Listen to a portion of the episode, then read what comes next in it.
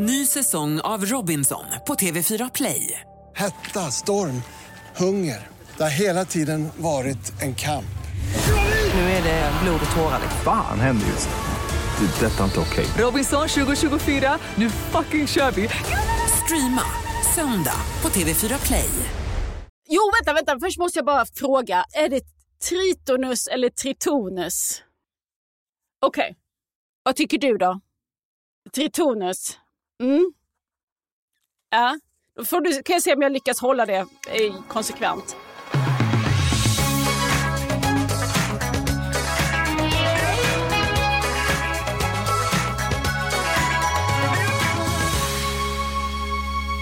Det här är Pocketpodden avsnitt 103. Jag heter Lisa Tallroth.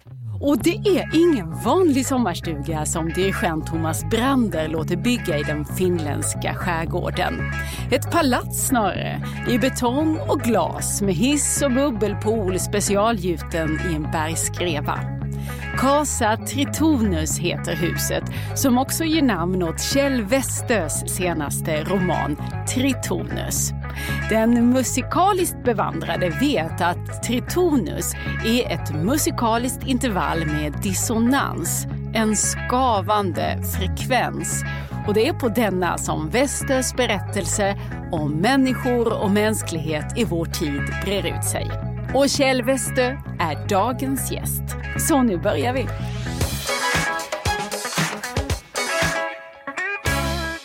Välkommen Kjell till Pocketpodden.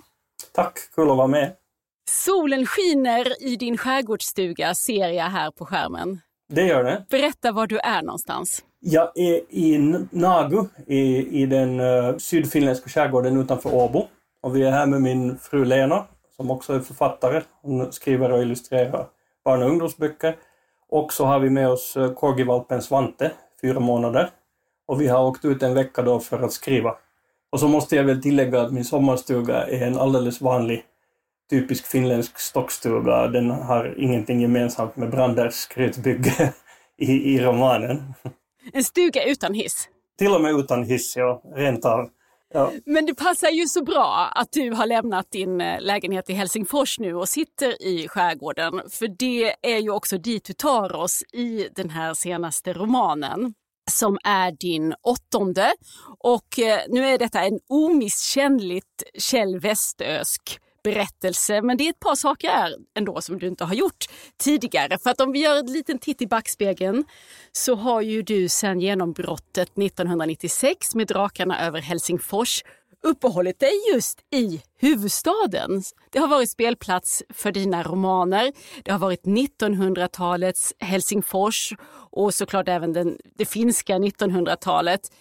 Fyra böcker blev en Helsingforskvartett och sen så bland de senare kan vi nämna Hägring 38 som utspelar sig förkrigsåret 38 och Den svavelgula himlen som omfamnar fyra generationer med 60-70-talet i mitten. Mm. Men det som händer här i Tritonus är att vi lämnat storstaden och dåtiden för skärgård och samtid, eller till och med en vag framtid.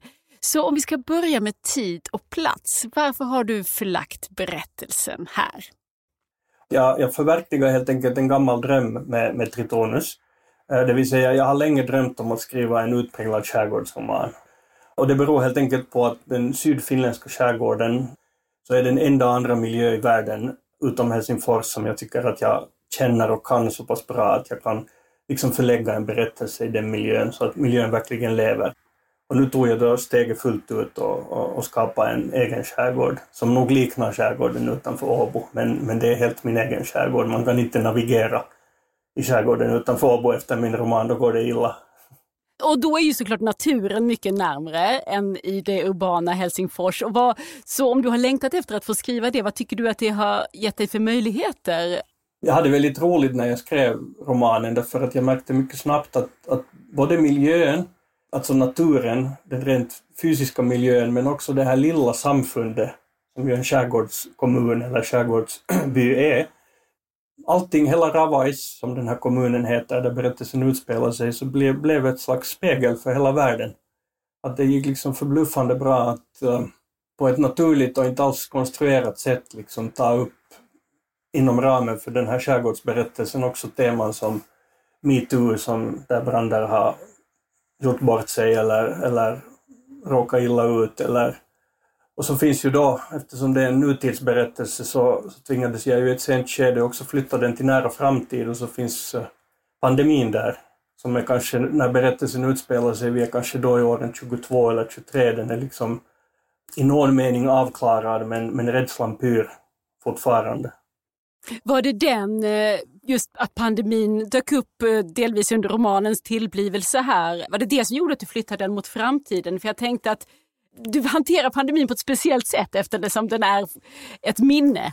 Ja, alltså det var fruktansvärt svårt och jag har också i intervjuer hemma i Finland beskrivit det som att det kändes ganska faustiskt när jag förra våren satt och tände ut och flyttade romanens tidsaxel så att berättelsen utspelar sig uh, i någon mening efter pandemin eller när den i varje fall har ebbat ut. För att nu berätta relativt kort om något som egentligen är en lång och komplex historia så började jag skriva på den här berättelsen redan i oktober 2016. Och det som var klart för mig eftersom jag har ett väldigt nära förhållande till, till naturen och klimatkris och miljökris därför berör mig djupt. Så, så det att en obestämd känsla av hot skulle finnas med i hela berättelsen, det, det, det fanns där från början. Men av en slump så börjar ju den här berättelsen som jag påbörjade i oktober 2016 med att branden kommer till sin gäststuga där han bor medan han väntar på att det här palatset ska bli färdigt och så flyger mitt i natten en fladdermus in i rummet som han inte får ut därifrån. Och det, det var ju inte djupt symboliskt eh, på samma sätt år 2016 men efter vad som hände för ett och ett halvt år sedan så, så har det blivit det eftersom man ju då, många tror att det är fladdermusen som är upphovet till coronapandemin. Men, men så fortsatte jag jobba med romanen och det var från första början klart för mig att den skulle utspelas i nutid eller någon slags vag nära framtid. Och när jag sen skrev mig igenom den och bearbetade den så, så hade jag landat alltså i februari 2020 så satt jag med en roman som var i princip färdig och som utspelades så att höstdelen utspelades med tydliga, ganska tydliga markörer hösten 2019 och sommarboken, den andra delen, sommaren 2020. Men så upptäckte jag ju, eller så blev det ju så att jag satt med en sommar 2020 i romanen där det hänvisades till att det spelades EM i fotboll för herrar och Finland var med för första gången och folk gick på svettiga gig, rockgig på puben och folk gick på kammarmusikfestivaler och, och redan i mars 2020 så förstod jag ju att, att detta 2020 finns inte. Det finns ingenstans i världen. Och då istället för att göra min sedvanliga sista månaderna finslipning innan boken kommer ut, som brukar vara helt språklig, så gjorde jag en annan sorts finslipning. Eller jag slipar språket också, men framförallt så tänjde jag ut tidsaxeln och flyttade berättelsen i en ganska vagt beskriven nära framtid. Så det, det, var, det, var, det var tekniskt svårt och det var också i någon mening mentalt tungt att, att göra det, men jag är glad att jag gjorde det för att uh, det var på det sättet jag kunde rädda den här samtidsromanen så att den liksom fick kraft och tyngd och, och, och verklighetskänsla. Mm. Och för att ge lite mer av handlingen så kretsar ju den kring stjärndirigenten Thomas Brander som tiden börjar springa ifrån. Hans uppdrag blir färre, yngre förmågor brer ut sig. En har till och med tagit över Branders flickvän. Men han är i alla fall rik som ett troll och för pengarna bygger han sitt palats i skärgården. Och här blir han också granne med romanens andra huvudperson, Reidar Lindell. Och de är ungefär jämnåriga, eller hur? När romanen utspelar sig så är Brander 58-59 medan Lindell är några år yngre. Han är typ 54-55 tror jag. Ja, för han arbetar ju fortfarande, Lindell, som skolkurator. Han hade tänkt sig en karriär som psykolog, men han stannade som skolkurator här i den lokala skärgårdskommunen. Han är ju djupt involverad i samhället där och i invånarna. Han är hjälpsam, näst intill påstridig skulle man kunna säga. Men mm. han kämpar också med sin egen sorg efter hustrun Madeleine som gick bort i cancer några år tidigare. Och det är de här två som vi som läsare förstås får lära känna och de får under året som berättelsen pågår också lära känna varandra. Men så titeln då, den anspelar ju på dissonans och du har redan varit inne på att det hänger ett hot i luften och när Lindell är på besök i Casa Tritonus så uttrycker han det så här, eller han tänker så här att det var som om själva huset bar på en misslynthet, en säregen otillfredsställelse. Så det distar och det skaver. Och vad är det som skaver? Eh, det uppenbara svaret är ju att Casa Tritonus och den här vantrivseln som, som Lindell märker eller tycker att hela huset utstrålar, så det, det är ju en bild av, uh, det är ju en bild av Brandens vantrivsel. Allt skaver egentligen för honom. I sin karriärlystnad och sin enorma ambition så har han ju, man kan säga att han har offrat eller kört över eller liksom valt bort nästan alla människor som har varit viktiga i hans liv. Så till den grad att till och med med sitt enda barn, sonen Vinnie, som då är forskare i 35-årsåldern, så har han ganska, inte nu ansträngda kanske, men ganska, en ganska reserverad relation. Sen kan man ju, jag vill inte skriva läsaren saker på näsan, men det är klart att man kan se Casa Tritonus, det här palatset han bygger, nu kan man ju se det om man vill som en, och det kanske jag undermedvetet också har gjort när jag skriver boken, man kan se det som en symbol för en för en hel kultur, en hel civilisation som på något sätt har byggt för stort. Att liksom allt ska vara så perfekt och allt ska vara så maxat för att använda ett modeord. Så vi, vi, liksom, vi klarar inte av att, att manövrera det knappt längre. Minns du i, i våras när den här jätte containerpromen, eller vad man ska kalla det, Evergiven, fastnade i Suezkanalen?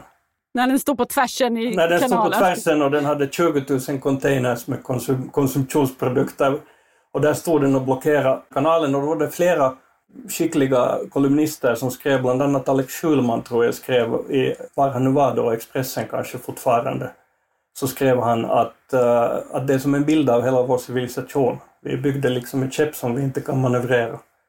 Så kan man se det här märkliga bygget också i, i skärgården som, som Brander gör.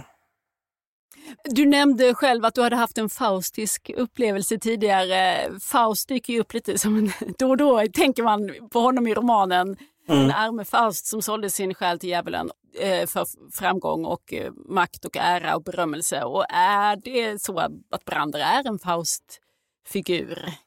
No, kanske någon, det är kanske att ta i att kalla honom en Faust-figur, men, men i någon mening nog. Just, just kanske allra mest för att, inte tror jag att han i sitt yrke har har intrigerat eller liksom varit ondsint mer än vad nu en ambitiös människa alltid måste vara hård i vissa situationer. Men just detta att han har offrat så mycket av det privata, att han liksom inte har sett människors kärlek och att människor behöver honom. Så i den meningen faustisk.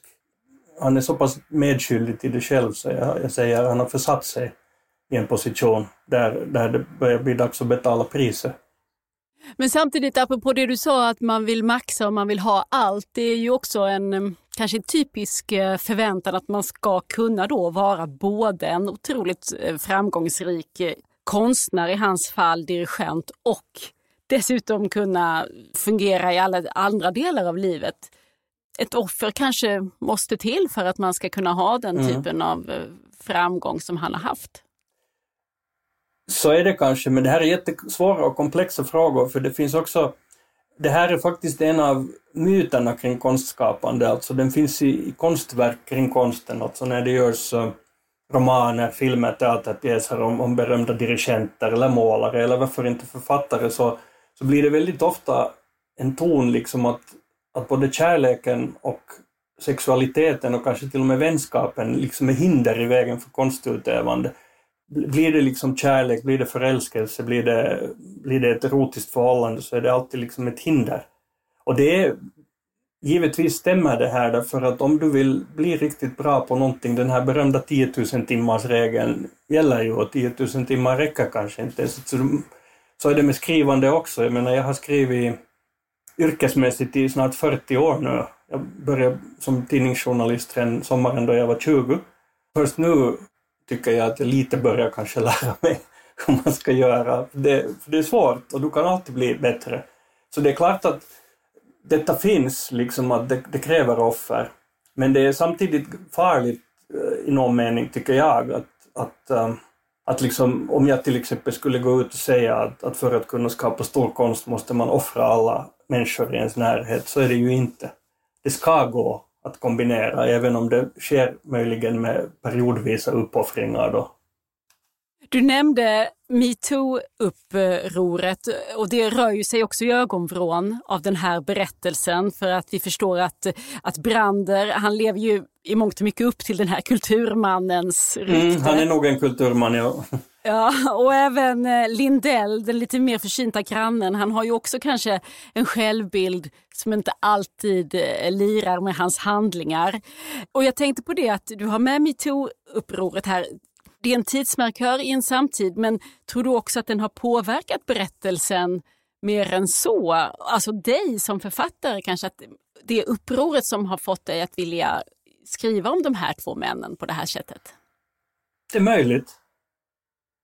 Det kan nog ha bidragit. Alltså det är så här, jag är ju inte en, jag är inte en problemorienterad författare. Alltså, det finns ju författare som ger sig ut och skriver romaner liksom, som de bygger kring en som de tycker ett samhälleligt missförhållande eller en, en historisk oförrätt.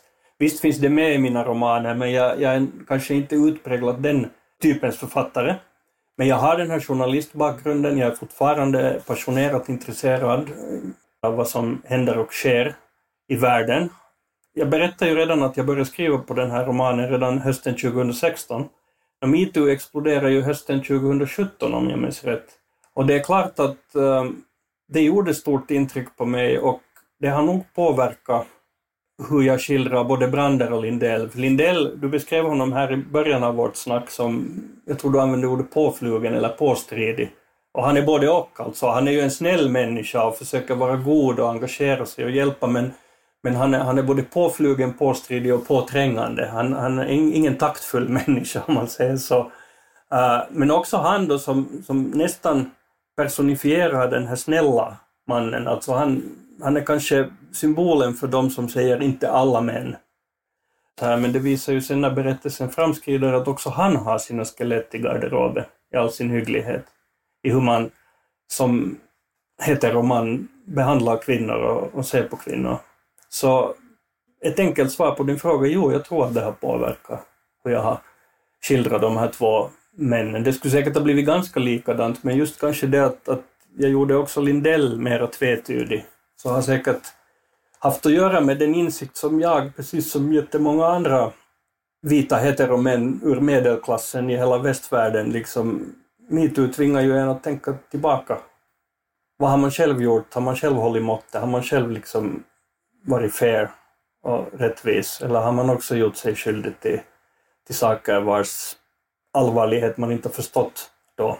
Så det har jag nog skrivit in i den här berättelsen. Så samtidigt som jag måste säga att jag har skrivit om min syn på metoo i en brevbok som den finska författaren Juha Itkonen och jag gav ut 2019. Där har vi skrivit ganska uppriktigt om mansroller och könsmaktordningar och, och, och, och metoo och, och, och jag är givetvis av den åsikten att det har varit en viktig och väldigt positiv och viktig rörelse och är det fortfarande men att jag, jag är också väldigt känslig för alla tendenser till drev i samhället. Så att som med alla frihetliga rörelser, alla berättigade uppror innehåller tyvärr också alltid risk för övertramp och sådana hade då också funnits. Det, det, är ju eh, många läsare här av Tritonius och recensenter som återkommer till detta att du skriver, eh, har skrivit en roman om manlighet och, och manlig vänskap som ett centralt tema. Tänker du själv på att Tritonius beskriver manlighet och manlig vänskap? Jag tänkte så här, manlig vänskap är definitivt inte sönderskildrat i litteraturen. Och om det, den är det så, det finns ett mönster som upprepas och det är ju den här manliga vänskapen som har fötts redan i kindergarten, alltså redan på dagis eller i skolan eller allra senast i ungdomsåren. Man har haft ett band tillsammans eller, eller man har supit tillsammans under studieåren och rest. Och, så, och de, de här, den här typen av när sån, sån manlig vänskap, alltså urgammal sådan, skildras så blir det ibland ganska sentimentalt.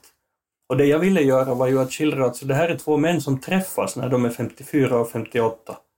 De har levt väldigt olika liv. De har ju båda vuxit upp i Helsingfors, men Lindell har bott ute i skärgården i 35 år redan och Brandar är då den här globetrottern, den här, det är liksom nomaden och, och vad sa man för några år sedan, anywheres och somewheres. Lindell är en somewhere och Brandar är en anywhere. Och jag ville ju undersöka om två så här olika män kan träffas Och i ett land som Finland dessutom där mansrollen av hävd är ganska tystlåten och reserverad. Och, och så har de dessutom det att båda älskar musik men på helt olika sätt. Lindell eh, liknar kanske lite mig där i att han är en halvtafflig gitarrist i ett lokalt coverband och, och Brander är en, en, ett superproffs, alltså en internationell kändis. Kan de bli vänner? Kan de förstå varandra? Kan de förenas i sin kärlek till musiken? Men kan de också liksom på riktigt börja känna förtroende och tillit för varandra? Så var tänker du att de möts ändå, dina män, Brander och Lindell? Jag tror ju själv, de är ju båda ärrade.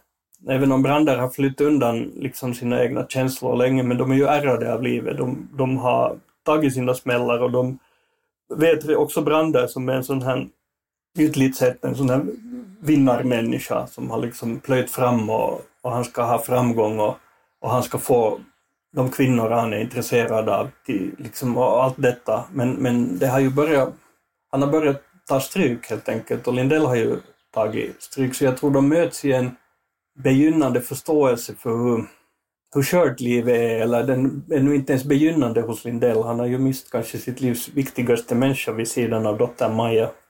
Men, men liksom, de möts nog i, i, i det att de någonstans vinner mänskligheten i dem framom alla de hämningar och, och, och barriärer de har rest kring sig själva. Och en väldigt viktig del i den senare hälften av boken, sommarboken, är ju det att då kommer Lindells läkardotter Maja.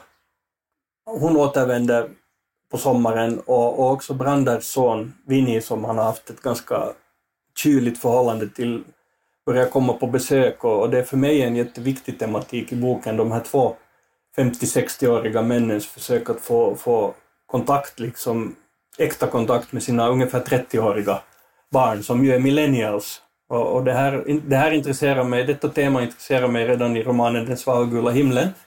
Men jag behandlade det kanske lite ytligt där, jag ville liksom fördjupa det. Alltså just detta, jag har själv två söner på båda sidor om 30-strecket. Jag har faktiskt två halvsyskon som är kring 30. Jag har två brorssöner som är mellan 25 och 30, så jag har haft mycket kontakt. Det finns många viktiga människor, framförallt mina egna söner då, i, i den generationen. Och, och den här relationen mellan min generation, vi kallas nu, vi som är födda i början av 60-talet, baby boomers eller boomers, vilket jag inte tycker om. Mina söner hånar mig, skriver okej okay, boomer när jag säger något dumt. När jag var ung räknades vi som var födda 61 som generation X.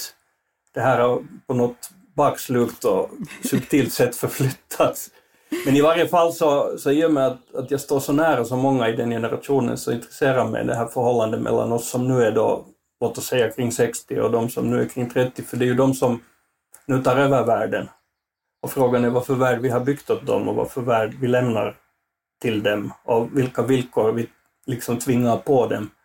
Och, och jag menar i många fall så är ju redan millennials vid makten. Jag menar Finland har en statsminister som är 34-35 år. Var, var, var, tror du att det krockar? Var skaver det mellan 60-åringarna och 30-åringarna idag? Jag frågade en gång en mig närstående millennial. Han är född 91 och jag frågade vad, vad har varit den mest, den händelse eller den liksom insikt i hans ändå relativt unga liv som har påverkat honom allra mest. Och jag tänkte ju att han skulle svara typ 9-11 som enskild händelse eller Isis framväxt för ett antal år sedan. Men han är en filosofiskt lagd människa som också har studerat filosofi och han, han sa att, att den här hedonismen som 60 och 70-talets unga föll för, menar han, den är för honom roten liksom till allt som har gått snett. Eh, jag måste nu understryka att det var ingen där av mina egna söner, fast jag för den här typen av diskussioner med dem också. Men där satt jag vid ratten och, och körde mig närstående människa mot Helsingfors, så insåg jag att liksom, det var jag. För jag, jag har byggt mitt liv väldigt mycket på de ska säga, vänstervärderingar som liksom var en stark del av 60 och 70-talet. Och jag har också, jag har frossat i populärkultur, jag har, börjat, jag har rest massor medan ännu min, mina far och morföräldrar reste ingenstans. Jag har älskat att köra bil hela mitt liv och köpte min första bil på avbetalning den sommaren då jag skulle fylla 19. Alltså jag insåg ju att, att jag är det som den här mig närstående millennialen uppfattar som, som det stora problemet. Så det här, en slags girighet? Ja, en slags, eller hunger eller oförmåga att, att liksom det gick liksom uppåt och framåt. Liksom allting skulle, det, det här just, vi är igen tillbaka vid det här ordet att maxa. Som jag ser att det, jag läser svensk dagspress och jag ser att det här ordet så maxar du det och så maxar du det, för det kommer hela tiden. Kanske kunde vi kalla då de här, mina generationer, eller min generation, plus minus 10-20 år, att vi är de här maxargenerationerna. Och nu ser det liksom på många sätt ut som om vi skulle ha kommit någonstans till ett vägskäl där det liksom, det går inte längre att maxa. Alldeles i slutet av boken så sker det, det pågår en brand och människorna som står och tittar på branden från Casa Tritonus, den är ute på fjärden, långt borta, så de är bara rädda liksom, om sig själva. Liksom, inte kan den väl komma hit, inte kan väl flaggorna och, och, och liksom glöden flyga ända hit. Och då är det Vinnie, den här brandens son, som säger Brander har just sagt att, att ön är lyckligtvis obebodd. Och så säger vi inte den är obebodd. Där finns fåglar, träd, hur mycket djur som helst. Och det är en jätteviktig replik, för där syns just ett sådant här skifte i hur man uppfattar världen. Att nu har min generation har vi ju varit, de flesta av oss, majoriteten i den generationen har varit väldigt antropocentrisk. Och så har klimatkrisen kunnat liksom smyga sig på, liksom, och vi har inte förstått situationen. De flesta av oss har inte förstått situationens allvar alls. Men jag hörde dig någonstans uttrycka det som att, eh, att du inte räcker till för millennials. Du har en känsla av när du vill diskutera samtidens ämnen politiken, eh, klimathotet, flyktingsituationen, metoo, vad det än är, så att det är lätt att bli avfärdad helt enkelt. Ja, men det, då, då, då, talar, då talar jag uttryckligen som författare. Att mm. Mina söner, halvsyskon och brorsöner avfärdar mig inte utan vi, de verkligen vill föra dialog med mig och så. Men det är, det är kanske något jag har upplevt mer som, som författare och det har ju inte bara med ålder att göra, det har att göra med vad jag är också i övrigt kanske. Just detta att jag kommer från medelklassen och, och liksom är, är nästan normativt representerar det som uppfattas som något slags, vad ska vi kalla det, det vita patriarkala förtrycket. Fast jag ju själv inte som människa vill vara del av en förtrycksapparat. Jag har liksom vänsterliberala äh, värderingar. Men jo, jag har kanske upplevt att eh, äh, jag, jag har upplevt den här otillräckligheten så att det sätt jag nu i två romaner har behandlat just den här generationsklyftan eller konflikten i Den svavelgula himlen och i Tritonus, så att det räcker liksom inte riktigt för, för den unga generationens kritiker. Jag, jag får fina recensioner, jag klagar verkligen inte, men det brukar finnas liksom, om det finns och när det finns män eller liksom invändningar så är det ofta just att man tycker inte att min, mitt sätt att behandla akuta, liksom viktiga samhällsproblem som klimatkrisen eller det mångkulturella samhället, att, att det räcker till. Men vet du, jag undrar, för jag står ju jag står ju lite mittemellan här. Jag är ju född på 70-talet och, och mina föräldrar på 40-talet. Och jag kan ju känna igen precis det du beskriver, fast mellan våra två generationer, 40-talisterna och 70-talisterna.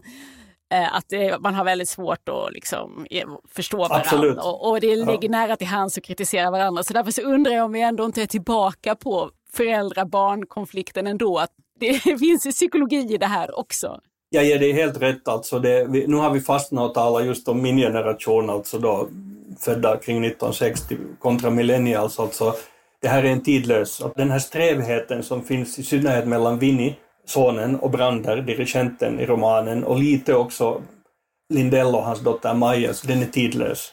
Den, det, det här finns nästan alltid mellan barnagenerationen och föräldragenerationen.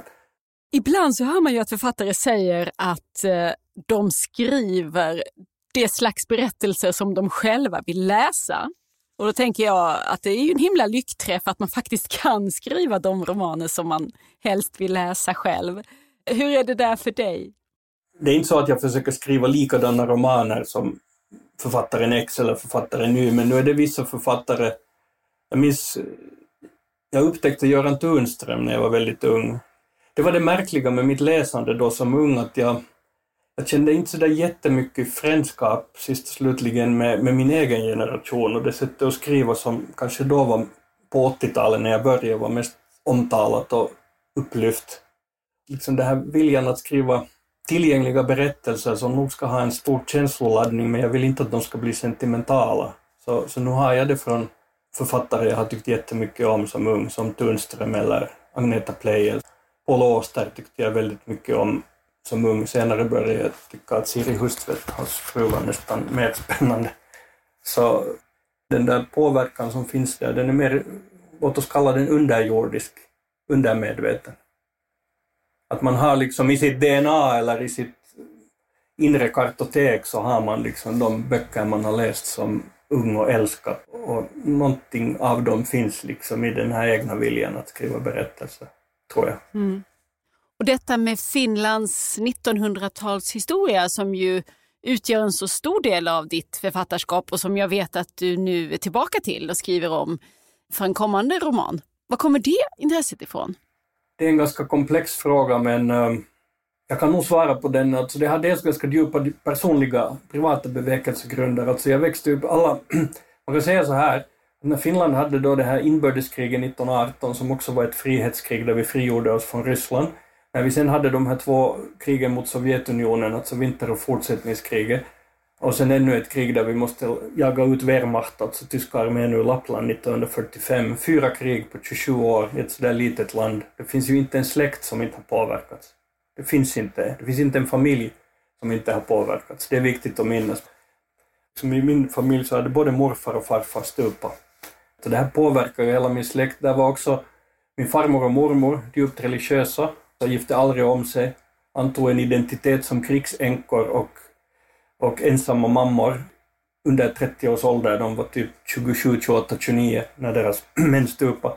Så det här, det här fanns så starkt i min familj och släkt när jag växte upp, så det har nog varit en av de saker som har lett mig till, eller drivit mig till att äh, undersöka Finlands historia och skriva om, om hur, vad människorna har fått stå ut med och klara av helt enkelt.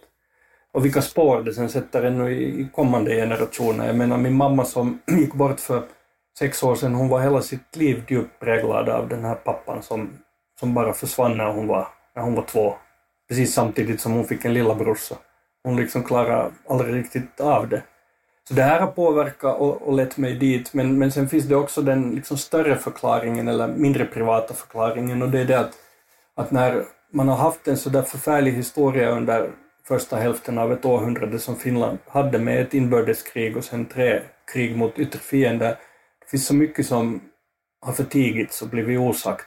Så jag upptäckte ju när jag blev vuxen och började läsa på egen hand och så hittade jag liksom böcker, historieböcker eller beskrivningar av, av krigstiden och sådär och så insåg jag plötsligt att det här var nog inte så som man lärde mig historia i skolan. Det var svårt att tala om, om, om inbördeskriget i synnerhet året 1918. Det fanns saker just med andra världskriget. Vi ville inte Finland riktigt gå med på att vi faktiskt hade varit vapenbröder med Nazityskland. Vem vill nu det?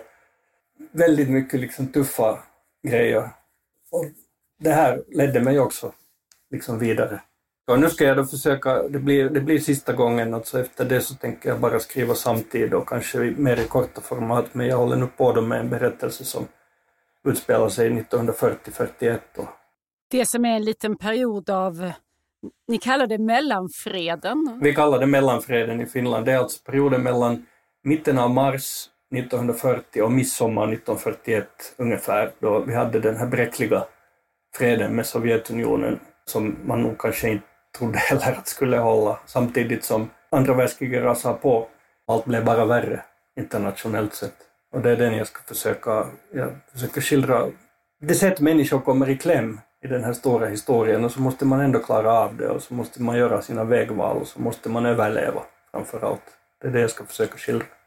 Ja, det ser jag mycket fram emot. Jag ser alltid fram emot att läsa dina böcker.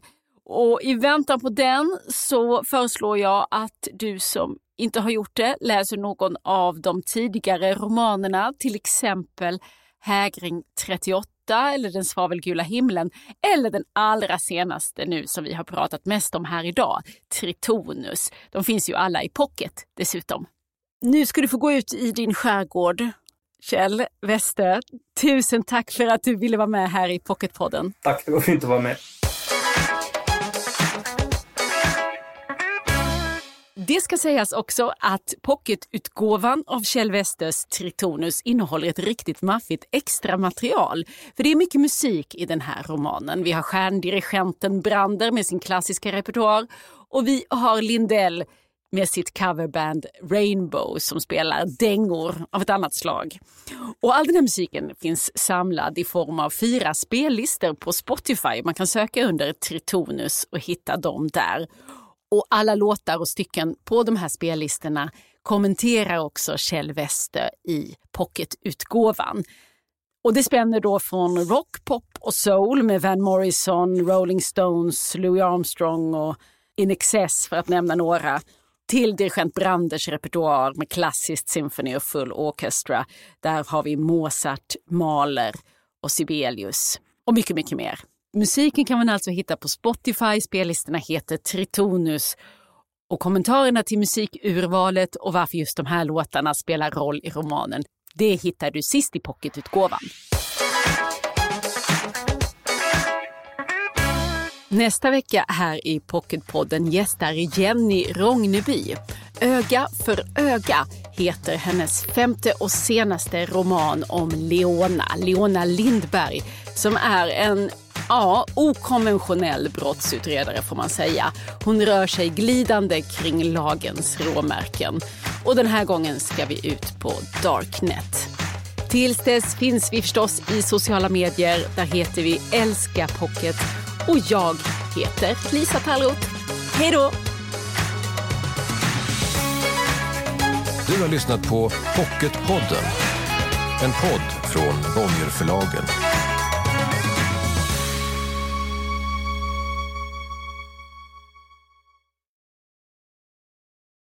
Ny säsong av Robinson på TV4 Play. Hetta, storm, hunger. Det har hela tiden varit en kamp.